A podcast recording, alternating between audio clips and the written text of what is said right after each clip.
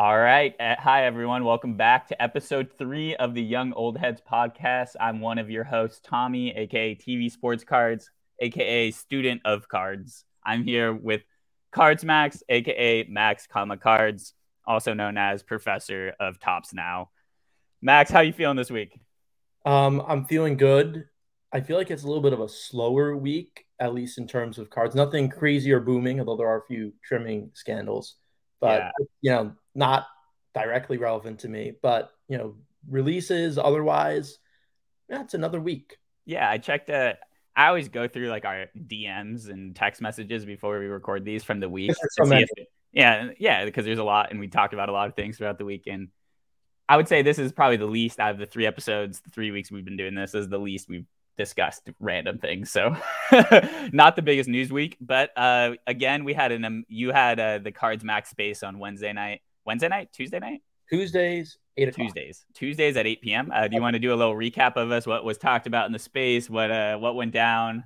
Um, what to look um, forward to this week? that you know everyone's always a learner. I guess last week I was professor of Topps now, but I am learning with everything and I both got taught a bit about third party grading, which I always like to get different perspectives on the industry, on new companies popping up. Well, also, I think we did a little hyper analysis of who the best shortstop from the 2010s era was from 2010 to 2020, 2020.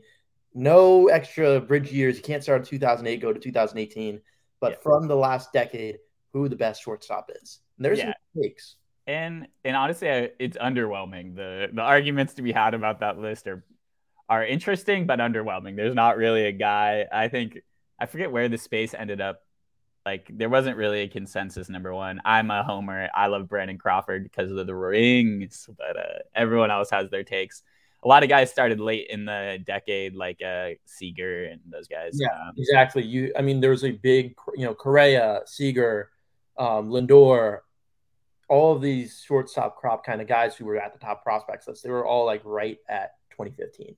Yeah, exactly. Uh, I just want to give a sh- quick shout out to Jason from uh, DCI for hopping in the space. He he took everyone to school this week on uh, how third party grading works and how reputations are built. Uh, a very articulate guy, one of my favorite guys in the hobby in general. So uh, shout out Jason. Uh, yeah, definitely, hop- yeah, great guy.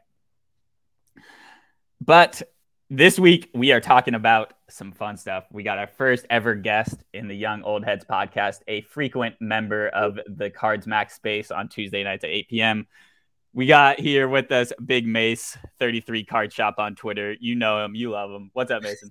What's happening, boys? Good morning. Good morning. I guess it's oh, afternoon now, but yeah, if I can further uh, add to Mason's prowess, he is sometimes the epitome of a very true and heartful collector. He is deliberate in what he picks. He is a diehard Detroit Tigers fan who also knows how to have a lot of fun. Uh, pro fun, very pro fun guy. I can echo all those sentiments. It's true. So very picky. Yeah. And, the thing, the thing with Mason, the thing with you, Mason, is that I have a lot of people that I can I can send eBay links to, and I know they're gonna buy the card within the next couple days you're not one of those people. No. You know exactly what you want and you are patient and I respect the heck out of that. I don't I'm not I'm not easily swayed, that's for sure. No. Well, your pinpoints. Uh, you want your for instance, your Akil Baddoo rainbow, you will get your Akil Baddoo rainbow. Absolutely.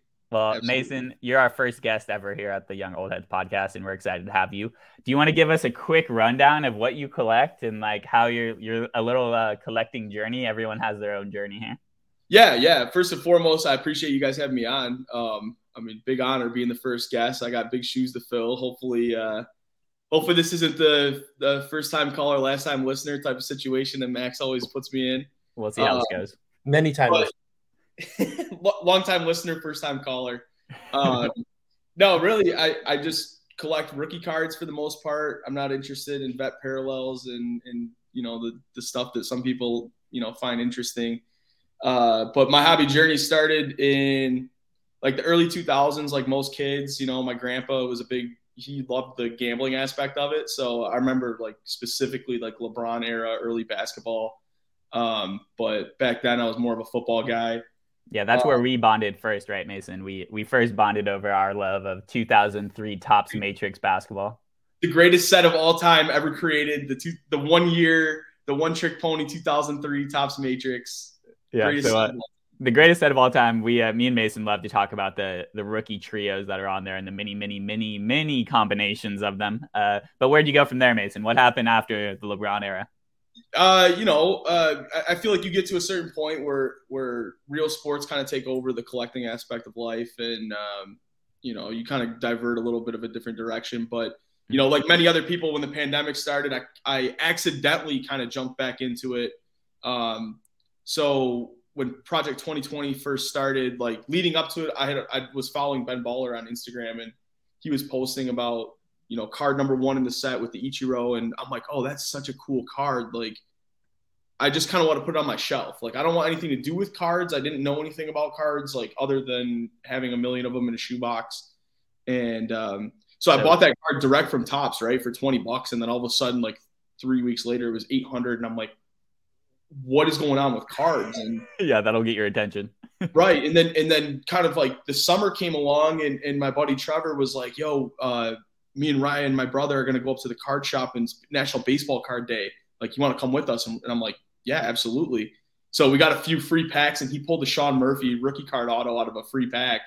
And then we're like all right we're going to buy a couple packs of Topps chrome and just drop 2020 and yeah. Like I just after that it was like fully immersed into it. Like made a Twitter, got on, joined joined the community and and yeah. uh, from there. So that's that's awesome. Yeah, I think a lot of people have similar stories. You know, getting back into it during that time. It's interesting that how you got back into it though with the twenty Project Twenty Twenty, purely the art side of things. You know, wanting to display some stuff, and I think that if you fo- if people follow you, you they know that you have a pretty uh pretty awesome display display you got up in your apartment. But uh, why we're having Mason on the podcast and what what makes us have such great conversations with Mason about cards is our shared love of rookie cards. And Max, can you tell us a little bit about what your thoughts are on rookie cards? What what some of the controversial things are about the development of rookie cards over the years. I know some people may know about the 2006 rule and everything with the rookie card logos, but uh, I think we might need to educate some people on what a rookie card is, quote unquote.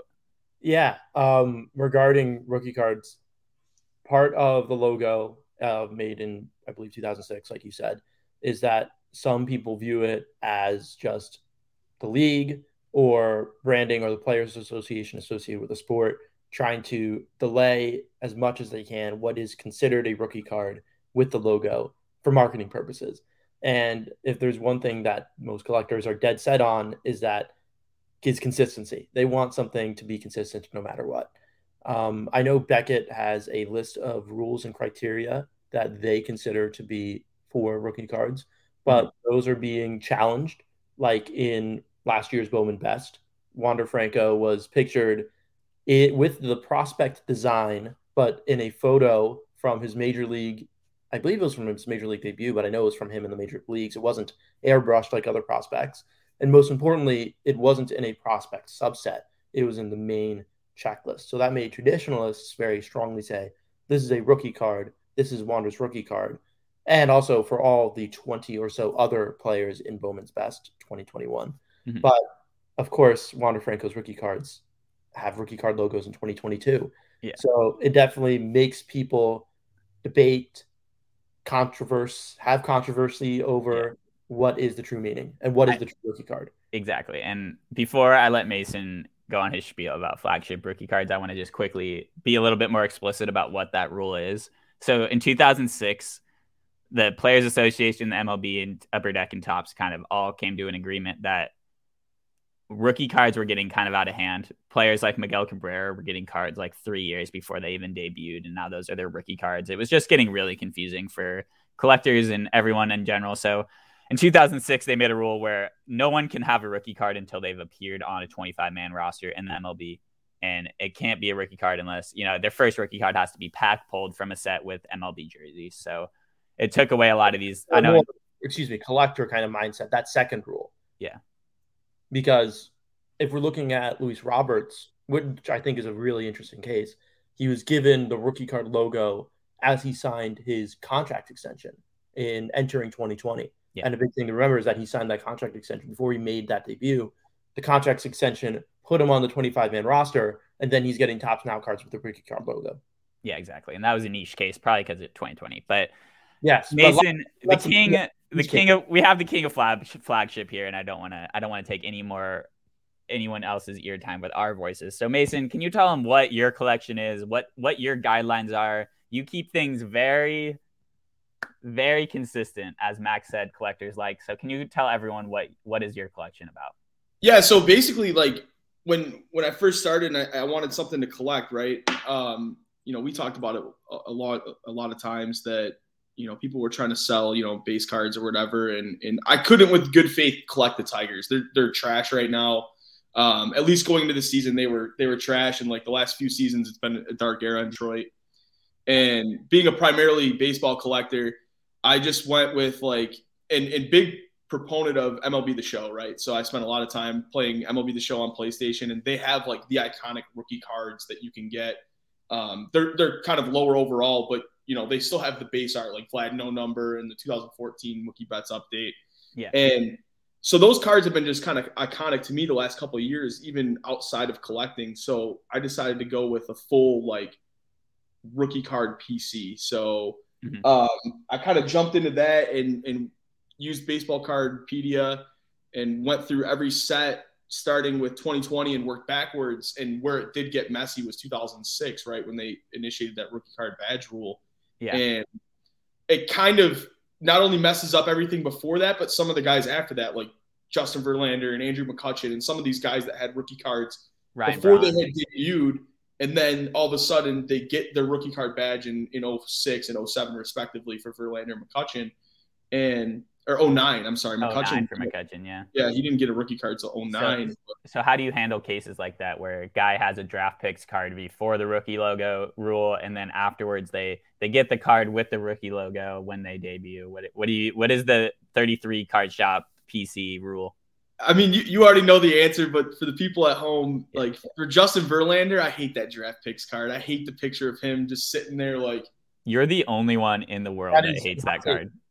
Yeah, it's a hot take. I hate that card. It is a hot take. Uh, I, I prefer the rookie card badge to be on the card to identify it, and I think I think it's subjective for a lot of people too. Like it's not as cut and dry, especially with like you know today's example of Wander Franco, with the the set number with Topps Now and Bowman and Topps flagship.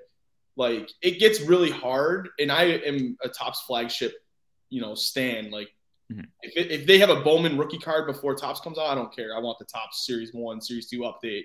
Yeah, and you know, I think that line's been blurred so much for like so many years that you know who cares what the first card in a major league uniform alongside vet parallels. You know, Series One is Wander's rookie card. Bowman's best. No one cares about Bowman's best. It's a it's a a money generator. Yeah, Max does. You know the uh, the the old heads do, but yeah. Max, can you what what are your thoughts on Mason's PC and what what annoys you about it? And what what like what do you like about it? Okay, if I am doing a pros and cons on Mason's PC, some of the pros being that he doesn't care about the market in the best way, just like sure the draft picks Justin Verlander from 2005 is more esteemed and more commonly and is commonly accepted as the rookie card and is the more valuable of the two, but regardless of that, the rookie card logo has prominence for Mason, which some may say goes against the curve, some may get, say goes for it. Mm-hmm. And Mason is a dead set man and he wants his rookie card logo. I And regardless of the dissent that he may receive. A negative that I will say is that um, you're definitely a little conditioned pry. And we definitely have little different philosophies on that. I know I shared with you earlier this week a creased Mike Trout PSA 1.5 US 175 rookie card. And my intent, my you know thinking was like, oh, Mason doesn't have this. It's 30% off. Or excuse me, 30%, you know, 70% off yeah. for a card that is, you know, $3,000 in a PSA 10. It's like, oh, okay, this is perfect for a collector. But Mason's response, I'll obviously let you speak, is no, I want the near mint ish copy. Doesn't have to be gem mint, but can't be yeah. poor. So, Mason, what are your thoughts on condition? I know you've kind of had a, a come to Jesus moment with grading in general. Can you uh, walk us through that? Yeah, well, you know, I mean, I like to think for like higher value cards, condition does hold a little weight, right? I mean, uh, I think JB Old Town Cards said it best. Like, don't bury me with my Soto collection. I think everything, uh, as much as I get attached to my collection and my high dollar value cards, like someday those cards could be sold, and I want to make it easier for either either me or you know, God forbid, I drop dead one day, like someone who's got to take care of my collection and, and sell yeah. it. Yeah. And I, I, mean, I thought it was a fair deal, whatever that PSA three or whatever PSA one. I, I can't remember what it was, Mike Trout, but you know, I got a I got a real job. I got a retirement fund, whatever. Like I got money. I, I can go out and get a, a Trout PSA nine whenever I want. I just haven't done it yet because it seemed like overnight they jumped over a thousand dollars for a PSA nine um, back in 20 December, January 2021, kind of heading into 20 heading into 2021, I want to say. Yeah. And, I, I remember when we met Mason at the National last year in 2021, the National, you were looking for Mike Trout. And I feel like the number was way below a thousand, what you were like looking to pay. I forget exactly what it was though. Yeah, I, I, messed up with the National by only being there for one day. And I, I think with the National, you need at least two days. You need one day to go there, kind of feel yourself out, get your bearings a little bit, and then you know there's there's too much going on to go one day and be like hunting for deals. And you know you see a card, you turn around, all of a sudden like the table's gone. You're like, what the hell happened? You know, where am I? Yeah. And one day just wasn't enough. But they were the the thing is like I get so upset when I see a card jump in value, and I'm like, ah oh, man, I should have paid here. I'm gonna wait for it to come back down. And most of the time, you guys know with cards, like that price is not coming down. And yeah. Mike Trout's been the prime example for me. I'm waiting for that to get under a thousand dollars again. And yeah, for sure.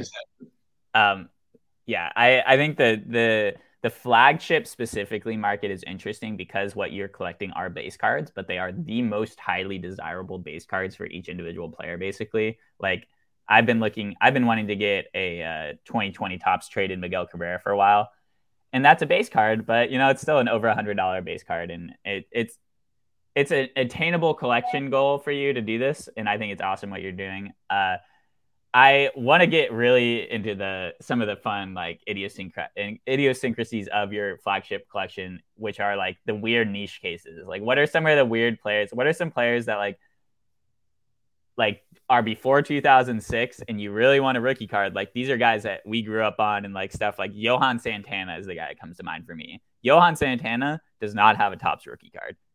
What does 33 card job have to say about a guy like that? Well, I mean, starting when, when I did the the checklist, kind of like I kind of hard stopped at 2006 because of that rule, like being so crazy. So guys like um, Alex Gordon or Andrew McCutchen or guys that had like prospect cards. Uh, Josh mm-hmm. Hamilton's another one. He had a card in like 2005 and didn't debut until like 2007. Oh no, Hamilton, Josh Hamilton has cards all the way back to like 2001, I think. 2000. Yeah, I think he's like one of the really rare guys that just had they would like have like 100 cards before he ever even debuted. And you know guys like that, like they since they have a rookie card badge in 07, 09, you know whatever, I just kind of took that as like the rookie card. Yeah. Um, the only the only couple or handful of guys I have over 2006 are Miggy, Pujols, Ichiro, um, Nelson Cruz has like a 2005 All Star card. Oh yeah, yeah, yeah. The the 2005 update and highlight set they have. Yeah, yeah. That's, that's it's like from the futures game. It's the futures yeah. game rookie cards. I ripped a lot of that. Yeah, yeah, yeah. And I think that I think that future game was played in Detroit. I want to say um, 2005. Yeah, must yeah. It was 2005 All Star game in Detroit. It was either 05 or 06. Yeah. So why why those guys though? Because there are tons of other guys that have Topps rookie cards going back like you know to the Griffey Topps traded one. You know those are those are Topps rookie cards that are totally consensus rookie cards by everyone. Even yeah, I'm gonna even throw Yadi out there because I know that that is gonna possibly transition our conversation over to some Topps Chrome Auto conversation that I know Max wanted to talk about. Um, but like, how do you, don't have a Yadi rookie or like any of those guys? Like, if it doesn't was, have the logo, you're out. I don't. I know, was man. no, no, no. I want to get a Yadi. I was supposed to have a Yadi. Actually, Hatch bought me a, a Yadi rookie card. Wait, um, shout out, shout out Hatch, shout out, shout out Hatch, one of the best in the business. Uh, he Hatch he cards. bought one, Hatch's cards, and he was moving at the time, and it got shipped to his old address, and then he just kind of said, "Screw it," like whatever. So there is like a there's a Yadi rookie card somewhere in Rhode Island that was supposed to go to me that's now like in some kid's binder probably um, that just started collecting cards off the XNO mail day he got. Uh, um, I have two questions about your collection. Um, so, like Tommy was highlighting, these are base cards. Once you don't get so deep into the, you know, you're keeping this modern centric. You're not collecting Hall of Famers from the 1970s. Right. Um, at what point do you say, okay, my collection of players that I want is is complete? Do you start upgrading those to parallels or autographs? No, no, because I mean, you guys know I have cards outside the, the rookie card binder. Like I have short prints and, and, and you know higher valued cards outside what, of like. What the, What are some of the other things that you collect outside of this collection, just for the listeners back at home? Yeah, I, I mean, it's still mostly rookie card centric. Short prints, super short prints, image variations, autos. Um, mm-hmm. You know, early 2000s basketball, I love. Um, but for baseball, it's mostly short prints, rookie card short prints, and things like that. So. And the second thing I was thinking of, this is applicable both to rookie cards and your Ben Baller set. Um, if a card is cemented in your collection, does it ever get to a price point to where you want to move it? I know, you know, like you said, the Topps Ben Baller Ichiro was a $20 card on release that you bought directly from Topps. And it at peak Labor Day ish, 2020, that was a $4,000 card, and you ironclad kept it. What was your thinking? Yeah, I mean, my main PC is losing money. no, I, I wasn't tracking it that closely. And like I said, when I bought it, like I'm like, this is a collector's item. Like, I just want this card, like, because it's cool. I don't I, I didn't care about the inherent value when it came to it. I think everything's got a price, right? But instead of selling it at the highest point, I doubled down and collected the set. Now it's worthless. So, um, yeah, I think you know there's there's certain cards I buy with the intent to sell. I'm like, you know what? Now, now I kind of like this card. I don't really want to sell it. you have any you have any examples of that where you've like sold a card and regretted it? Um, not really.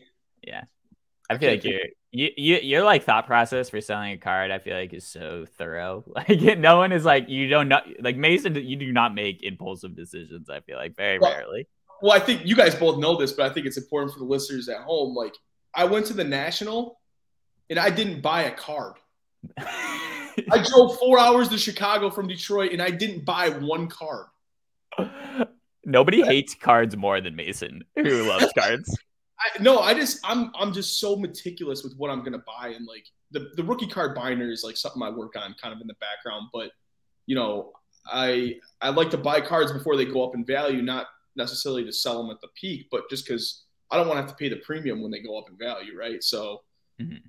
that's yeah. just that's just how I how I roll. So yeah, and uh, so I know you do have like your your flagship pretty much only for baseball. I don't know if I've ever seen a card in your collection that's not a Topps or Topps Chrome card.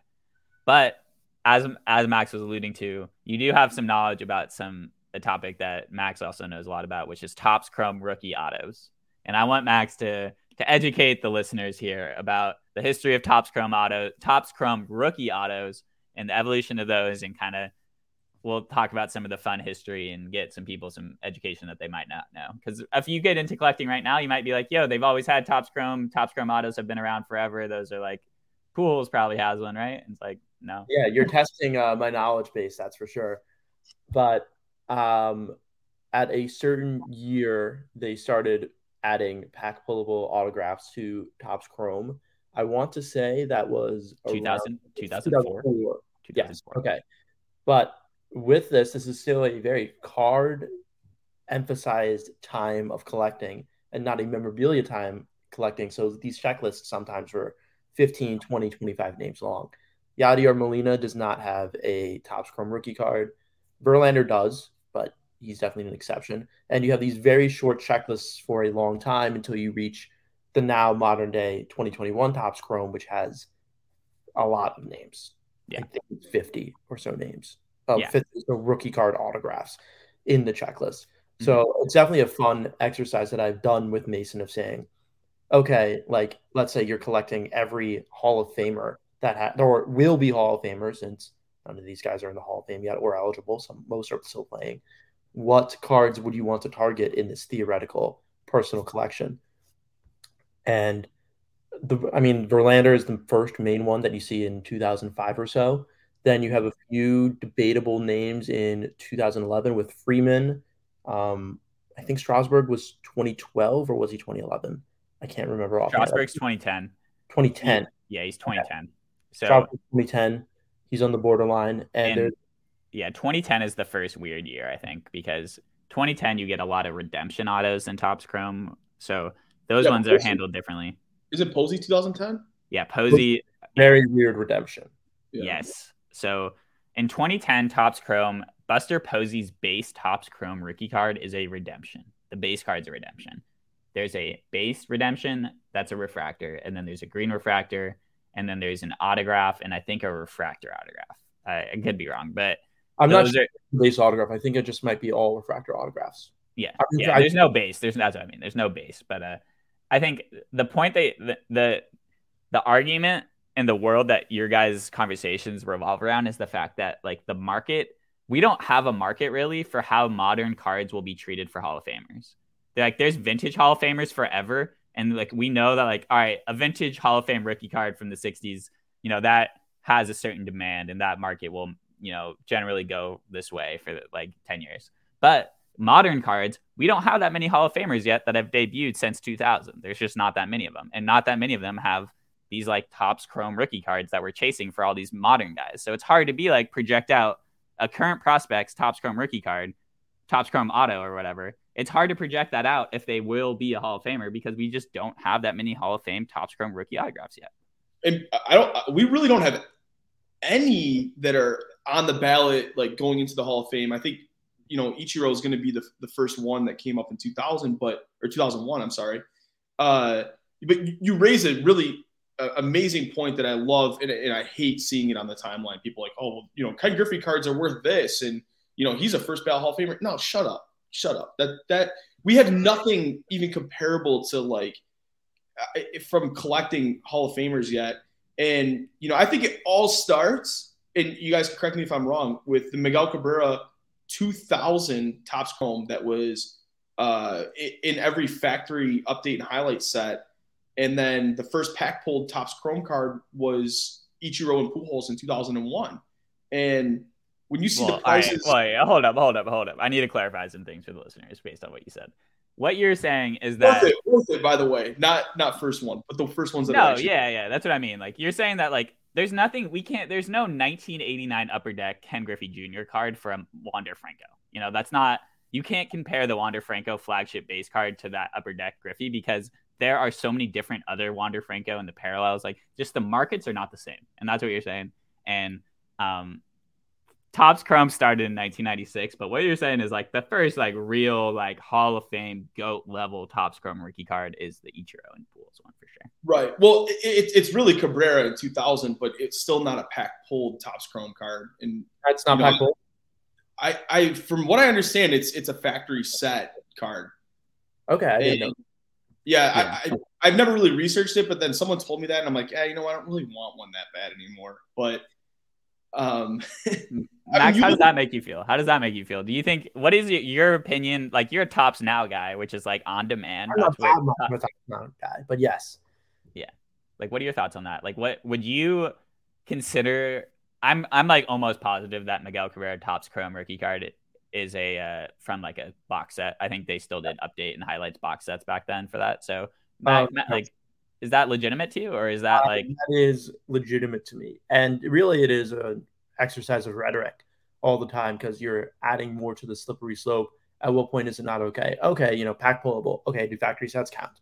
Yeah, probably because there are a lot of very important, influential rookie cards in factory sets.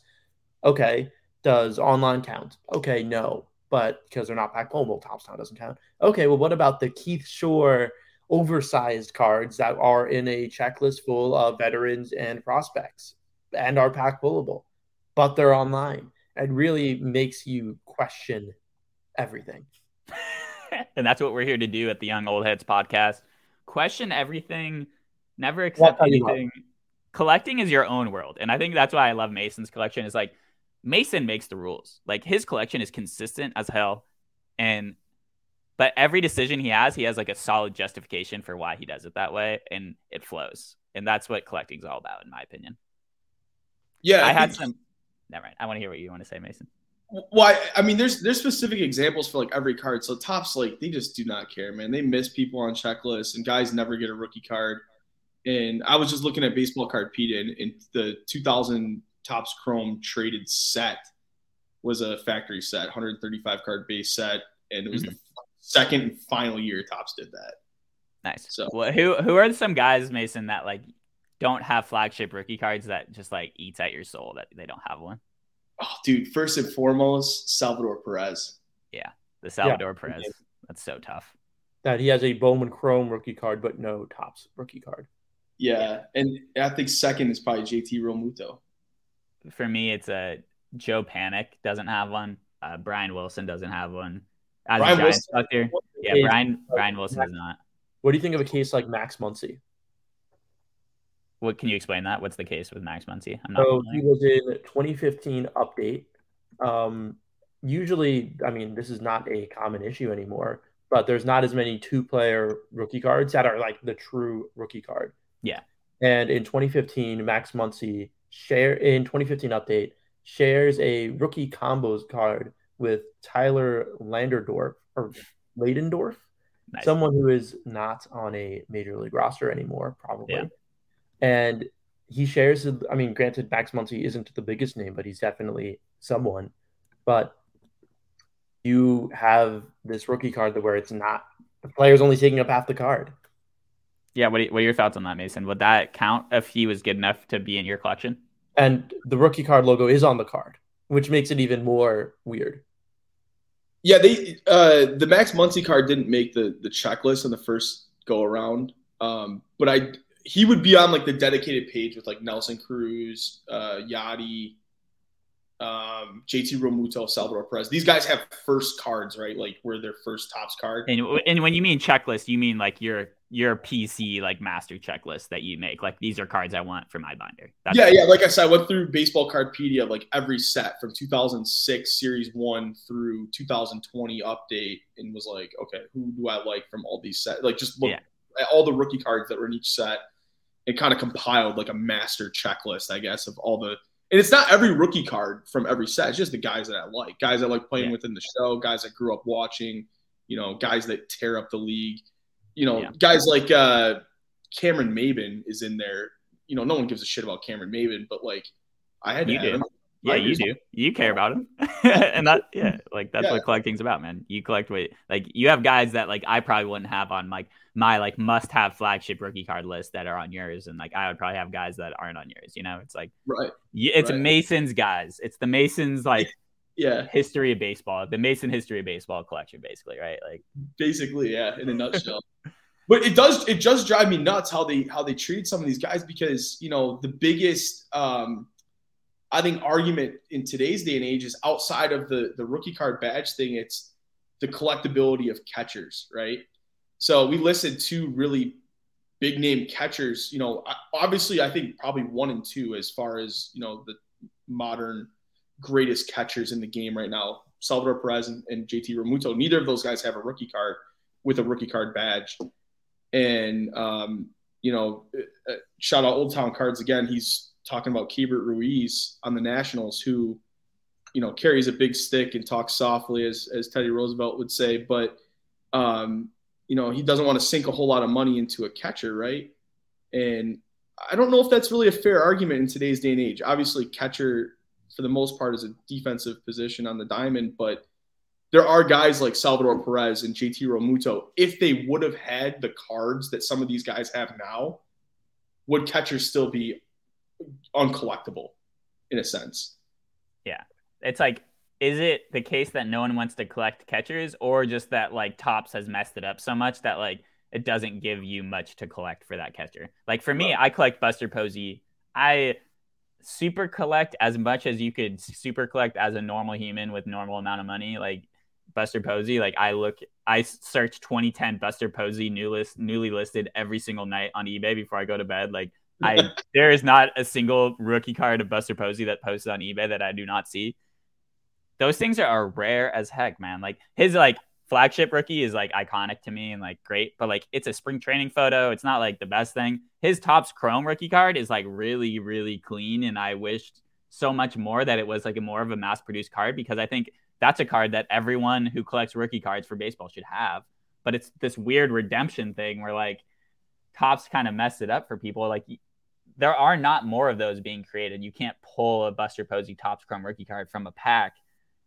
It just it creates this niche world for him, even though he's like a first ballot Hall of Famer in my life, in my world. Like and, and Yadi's very much the same way, right? I mean, Max just picked up that beautiful first edition Yadier Molina that he has, and I think Yadi has a has a Topps Chrome card too. But you know, those are really two good examples as well. Like they just don't have like the Topps Chrome rookie card. There it is, right there. Look how nice that is, the first edition. Max is showing us the Yadi Molina 2004 first edition tops Topps rookie card, which is a pretty awesome rare card that he's picked up it, and really, in my opinion, that's like the like first great catcher collectible card that has inherent value, right? I mean, first ballot Hall of Famer potentially. Modern, modern, modern. Modern catcher, yeah, right, right. I mean, people still like to ke- collect Pudge Rodriguez and Dude, Thurman. Johnny Thurman Munson is Johnny Bench, Jimmie Foxx, those guys. But yeah, it uh you know, Buster Posey and, and I think Yadi got done wrong too, just by what checklist they fell in and kind of you know, there's only so many of those cards that are they're rookie cards that you can buy. You know. Yeah. So, uh, Max, can you talk about that Yadi card that you bought and like your your thought process behind it? Sure. Um, I was searching. I'm not sure what eBay filter I was searching at that day, but I just from a ABS perspective, just from a trying to buy cool stuff that I enjoy and also simultaneously see value in. Um, I found the Yadier Molina card at on eBay. I found the owner on Twitter, and just I paid a little bit over the last sale. I don't have any issue with that, given its rarity. Um, I know how, how, rare is it? Like, what was your thought? What was your process with that? Was it like, oh, this is cool, and then you looked at pop, or was it something where like, oh, I know this Yadi Molina first edition is low pop. If I ever see one, I'm gonna pick it up. It was a mix of both. In that I saw it and I knew, okay, this is immediately low pop. Uh, for perspective, um, Yadier Molina's Topps Chrome first year card has 205 copies submitted to PSA. That is already a very low amount. What is like a modern? Can you give me like what is like a what is like Juan Soto's top Chrome rookie card pop? I'll put up Juan Soto's top Chrome rookie it's, card. It's probably but a hundred times more.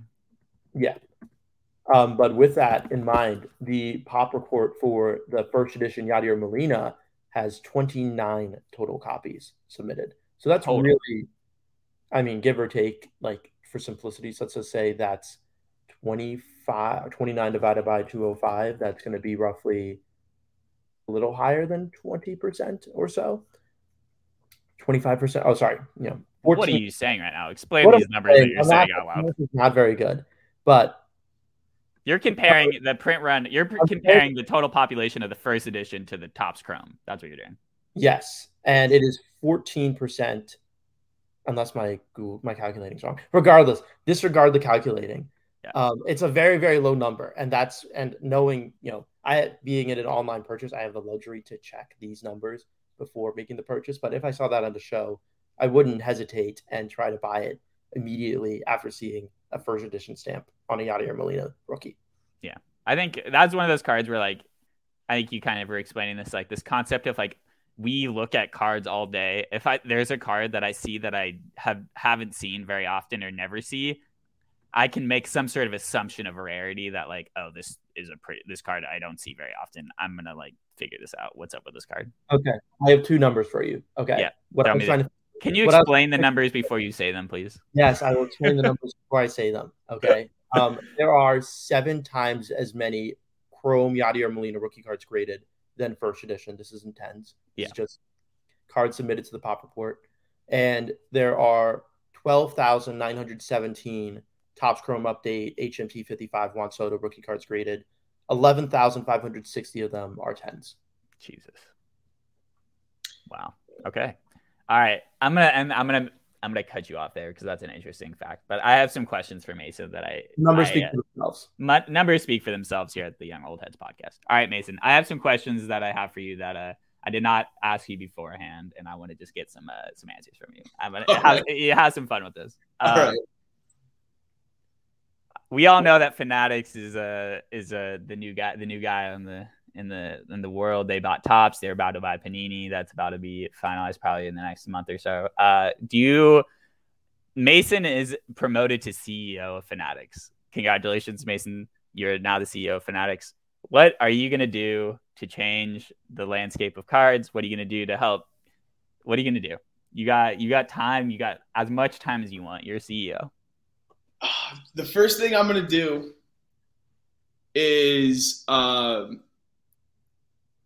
you want the hottest take, like oh yeah, give me the hot takes. Uh, any one of one that is potentially worth like you know fifty thousand dollars and up, future investment wise, is going to be in a hobby pack sitting behind a counter and not somewhere where someone could come and molest a pack at a Walmart and destroy, you know, a potential fifty thousand dollar card.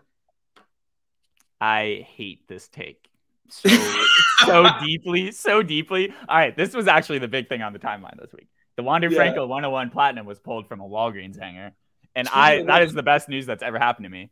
Speaking and, of which, I just saw it on on the timeline. It, it's graded PSA nine. So wow. all right, that's fine. Yeah. I mean, Ryan, I mean, isn't the trout uh, the trout platinum's at eight? Damn, that's sick. Ryan's cards just posted he saw it at the show in San Diego. So nice. Well, I'm gonna just make my statement on this because I have some I have a pretty strong opinion. Like I I think that flagship is for the people. Flagship is not. There are so many hobby exclusive products these days. So many of them.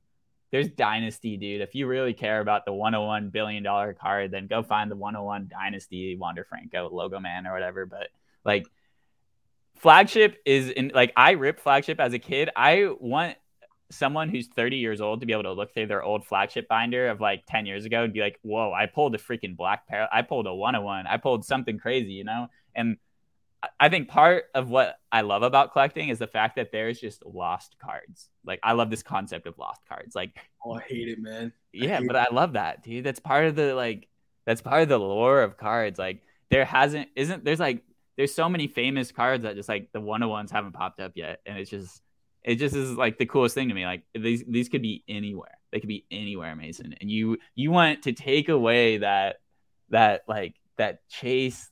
Uh, the Dude, joy. The OC- That's anti fun. That is an anti fun take. The OCD in me hates the fact that there's lost cards. I mean, what's the someone said the percentile like the other day, like one in every 25 cards is like destroyed or something. Like ah man, I can't I can't even like it hurts my brain. Like Max, you know, do you have any thoughts on this? Do you have any thoughts on the uh, the concept of lost cards, like famous cards that are now lost, or Mason's idea about this? I'm not pro cards being lost, but I the inner collector, flipper, whatever, uh, wants to uncover lost cards as much as possible that are buried in people's collections. Someone who bought cards when they were five and oh now they're selling their old baseball card collection. I want to find those.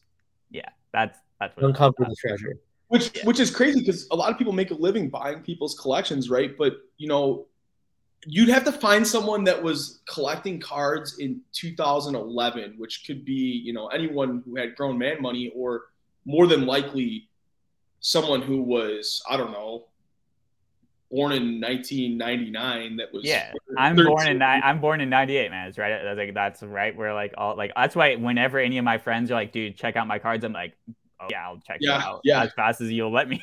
Yeah because people my age like because I'm, I'm 27 i'll be 28 next year like we we like collected through the lebron era 2003 you guys were maybe a little bit you know you were yeah. you were still collecting but you know six or six or seven or whatever. Yeah i was young. And i was four yeah, Max was like basically a fetus. Um, he but, yeah, I mean, arguably still is, but you know, yeah, you're, you're absolutely right. Guys your age, you know, those are the guys that have a Mike Trout just sitting in a binder somewhere, like in their parents' basement, and don't don't even know what the hell's going on. People my age, like you'd have to. In 2011, I was a sophomore in high school, and I was doing bad shit and being a bad person. I wasn't thinking about baseball cards, but if I could go back in time, I'd clear every 2011 Topps update yeah. You, you and every other person in the world. right. Right. but uh, yeah, I think this the idea is it's like it honestly kind of circles back to what we were talking about before with like the para like the the like lack of consistency with market like the market's still very immature for that stuff so it's like we could find shit in like a friend's collection now that's like a rare parallel that like never pops up on ebay or something it's a whole different it's like literally the same mechanisms that were happening in like the 80s with cards with vintage cards like oh like these like 1950s mantle cards are worth a lot now like you didn't know that back then. Like you didn't even know that those were things you should have looked for. Like people didn't know opening up packs in 2011 that there could be parallel Mike Trout rookie cards. Like that concept was not in the mainstream or anything, you know? I love that video of the guy who, because 2011, like, dude, think about the technology was out there. I got my first iPhone in 2013. And yeah. I had like, I probably had like a, a room or two that didn't, that took like the shittiest pictures ever in 2011 there's that one video on YouTube of the guy pulling the Bowman Mike Trout auto. Yeah, yeah, I was about He's to bring that up. Oh, who's this guy? He like, throws it to the side or whatever. But people were doing that for like Fernando Tatis in 2016 or whatever his first Bowman year was too. Like, oh, Fernando Tatis, another auto is like throw it to the side, you know. Yeah. And there's very much guys like that right now that, you know, as the hobby prices go up and up and up and pack prices go up, up, up and up, you know, there's guys that are getting thrown to the side like, oh, who the fuck is this guy? Who no one cares about this guy, you know?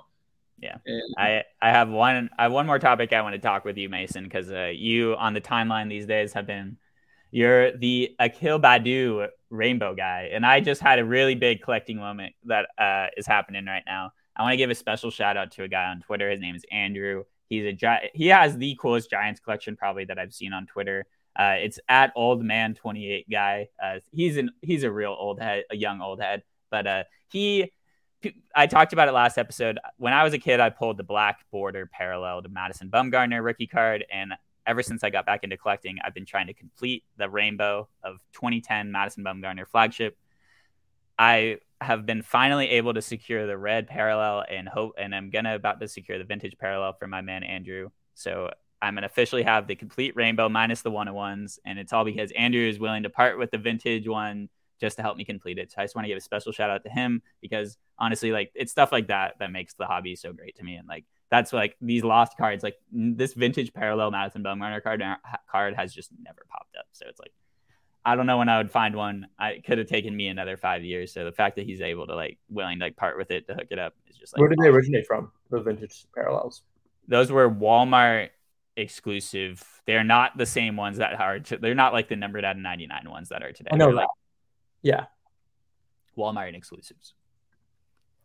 But uh, you are doing the Baddoo Rainbow. Can you give us like your story with that and like uh, like your journey with that and like because that's kind of a new thing. That's like your first rainbow, right, Mason? Yeah. So I, have always hated rainbows. Like I hate when people post like their rainbow collections and stuff on the timeline. I mean, there's there's some that are really cool, but like you know, it, it's pretty not easy, but like it's easier it's on the wallet to go out and collect a vet parallel rainbow um, yeah, but Baddoo, like like I was saying about the Tigers before, like they've just been trash for like the last like three years. We've been rebuilding. It goes perfect with your PC of losing money of yeah, yeah. expensive. Right, right. It with your PC. Okay, well it's, it's easy to say now the season started, but like going into the season, like in Topps Update 2021 or yeah 2021, Kelenic was the big chase card, right? And everyone's kind of like, oh, Andrew Vaughn's on the side, and you know Manoah and Logan Gilbert. There's some other pitcher names in there, and, and you know a couple other athletes and you know, Baddoo burst onto the scene last year. Like he was a, a, a stroke of lightning for the Tigers. Like in the first couple months of the season, just mm-hmm. absolute electric factory kind of guy. And you know, he he struggled, not struggled, but he didn't have a great summer, and then kind of turned it back up towards the fall as the Tigers kind of fell out of contention. But he, to me, has all the intangibles, the the um, the the swagger, if you will, that could sell tickets, right? I mean, he's got his hair braided and wears Jordans, and he's just a baller, right? Yeah. And I tried to take the Cards Max approach, like what he did with Bo Bichette and what he's doing, you know, most recently with Jazz, and said like, man, Baddoo, like his prices are kind of cheap compared to like these other guys that, you know, his ceiling is X and his floor is kind of low, but um, he's 23. He never played above single A, and he had a great season last year. I'm like, you know what? I'm just gonna run with the rookie card rainbow. And yeah, his price is he's batting like 111 with like one home run. He's been out of the lineup against lefty. He had a great spring, but he just they traded for Austin Meadows like on the eve of opening day and then yeah. bumped the due from one to nine in the batting order. That's tough. And yeah. but all right, you just you just saying you hated rainbows and then we're like, all right, well I'm gonna go for the rainbow. Like what why? why? Why that? And not just like, oh, I'll just pick up a couple parallels or whatever. Why the rainbow? Mean, why you gotta go the full rainbow? Well, as a rookie card collector, you see like the prices like of some of these other guys that sell. I mean, Baddoo's never going to be Juan Soto. He's never going to be Ronald Acuna, but he could get a nice like bump in his prices based on his performance um, if he stays on the major league team at this point. But you know, before the season started, it was a lot easier to like convince myself to spend money on this guy who has one year of major league experience. And you know, things like um, you know, for some reason it stuck in my head. Josh L. Chin had this Juan Soto Father's Day out of 50. Mm-hmm. And that that's like a card you don't see like ever. You don't see Juan Soto and Acuna or even Ohtani like no. Father's Day, Mother's Day parallels, like vintage stock. Like so I went I was like, you know what, I'm just gonna go with Baddoo and, and collect some of these rare lower serial numbered parallels out of paper that otherwise I wouldn't have a chance to have of any other player and yeah. you know hope the prices kind of creep up and I can lose more money and never sell them. But yeah, you know, like holding it, holding it gave you something new. It gave you yeah. something new to collect. Yeah, holding a Memorial Day out of 25 of like anyone is kind of like a cool card, right? Like, but it's a rookie card of a guy who had a good season in Detroit. You know what I mean? It's just like yeah, it's a cool, it's like a cool collecting moment. And uh, Max, it's your time. It's it's something that we haven't talked about yet, but it's something that like the world just needs you to talk about it. And it's the your Luis Severino rainbow. It is my favorite Mac Cards Max collection. Can you just tell the world what about what that is? Oh, so it was definitely my biggest um, collecting project that kind of reignited my interest in cards and a gave me a sense of purpose of what do I want to buy? What is going to be my thing? So I originally, it, you know, this was circa 2019, pre-boom. What am I going to collect? I'm a Yankees fan. Okay, I want Yankees who have spent their entire career as a Yankee, or at the very least, New York sports players. So that eliminated a good chunk of the Yankees roster. Brett Gardner was too old and too hard to track down. And Judge was very expensive. Gleyber Torres was 2018. Same with you know Judge 2017 and Duhar 2018. These would be harder to do. So I'm like, oh, okay, I'll do Jonathan Loaisiga, who was the one Yankee in 2019 Series One. Started that, and then I'm like, this is getting expensive. Even though Loaisiga is way better now than when he was in 2019, I'll do Luis Severino and uh, across Topps Chrome, Topps Chrome Sapphire, Topps Series One, Topps Mini, Topps 3D. I actually no, I don't think he has Topps 3D. Topps Mini. I have the full Topps Mini Rainbow. I have 51 different parallels of Luis Severino, and that is very fun to show off and reminds me why I collect. Yeah, I love that rainbow. It it is it is truly undertaking of love to pursue a rainbow of that capacity, a vet base parallel, like just flagship. So I love that collection for you, Max. I am always checking in. Do you can you can you tell people where you like left it though, and like where it's at, and kind of like the frustrations with it too? Um, I am missing a few out of one parallel. excuse me, yeah, I'm missing a few printing plates. I'm missing, I think, one of I think the red wave. Um, I'm not the sapphire parallels mostly have eluded me. Hmm. And whenever they pop on on eBay, I try to snatch them, but it's a very small list of cards that I have left. You have saved eBay searches for all those, I assume. Yes, but I don't proactively check them as much as I should. Yeah. All right. Well, I wanted to just touch on the rainbows and everything. Does it, do either of you guys have anything else you want to say, Mason? I know you you love you love talking and you want to be recorded more. You have any more hot takes for us? Any takes that are going to get me angry? Um, not that are, that are going to get you angry, but uh, I no, I don't really have anything else really.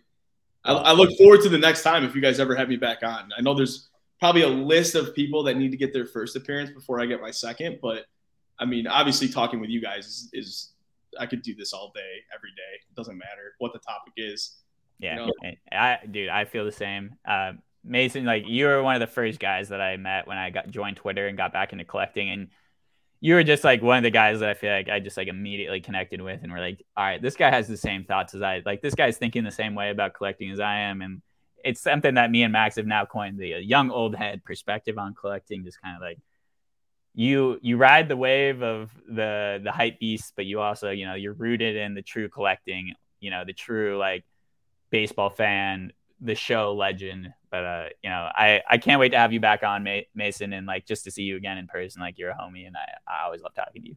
Yeah. when's the next? uh Is there another show in Chicago this summer, or is it going to be Shipshewana? Well, I'm definitely going to Shipshewana at uh, Memorial Day. Everyone else should be going as well. Uh, it's the the Sunday is the trade night, and then Monday's the show, and then I think there is a Chicago show, but the national kind of takes precedent. Are you are you going to go to the national this year? Yes, I will be at the national, and hopefully with Cards Max doing a pod. Hopefully, we'll be doing a Young Old Heads live from the national podcast on the road. Yes. Um, let me check my notes to make sure that we didn't forget anything. Um, I do want to say that Mason, if we ever start a company, it's going to be a company where all it is is a website where you put in a player's name and it tells you what their rookie card is. I think. That, I mean, like, that would, that, that would be the most controversial website. What would you What would you do for Wander? What's Wander's? Uh, you click on, you type in Wander Franco. Where does it take you? Oh, it's going to say the Topps Now call up card just to really fuck with everyone.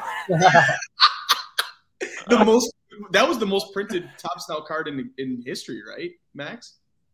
Um, fifty four thousand and change uh, cards printed. Yep, was, that's got to be. Um, I think the Bernie Sanders might eclipse it, but given the context, Bernie Sanders was available for a week and Wander Franco was available for a day. Although I'm not 100 percent sure of that offhand. It, well, I mean, Bernie Sanders never played baseball either. Yeah. But it is a top Now card. Yeah. yeah, the Bernie Sanders card had a print run of 91,169. Jesus. that was the one where he's sitting there with the mittens on. Yeah, the it's the meme one. It's the meme one. It's a, memes are so powerful. Yeah. Well, th- I, I think that all started because people were like, oh, the Fauci Topps Now card. You know, that was really what kicked off Topps Now for a lot of people. They're probably like, oh, yeah. People were raking in money on the Topps Now Fauci and like now the Bernie Sanders card. Yeah, they thought it was the same thing yeah, just L's all around. So Max, you have any uh, any takes or anything you want to say to the people? Uh, maybe remind them about the space. Um, spaces are Tuesdays, eight o'clock Eastern. You can talk firsthand with me, Tommy, myself, our guest, 33 Card Shop, who's a frequent speaker. And I love cards. I'll continue talking about cards, and it's fun to talk about cards. Yep, it's cards, cards, cards, cards, cards. Uh, yeah, it's fun. It's this is the cards Max space though. I I like to ma- I make appearances. Mason makes appearances, but uh, Max runs the show, and it honestly is like if you care about the hobby and you want to like meet other people in the hobby who are you know th- thinking the same way you are or anything, you know, please, you know, I really encourage everyone to like check out the space. It's one of the it's one of my favorite things about the hobby in general. Honestly, like not to gas you up, Max, but I, I really love that space, and I appreciate no, just, that you do it.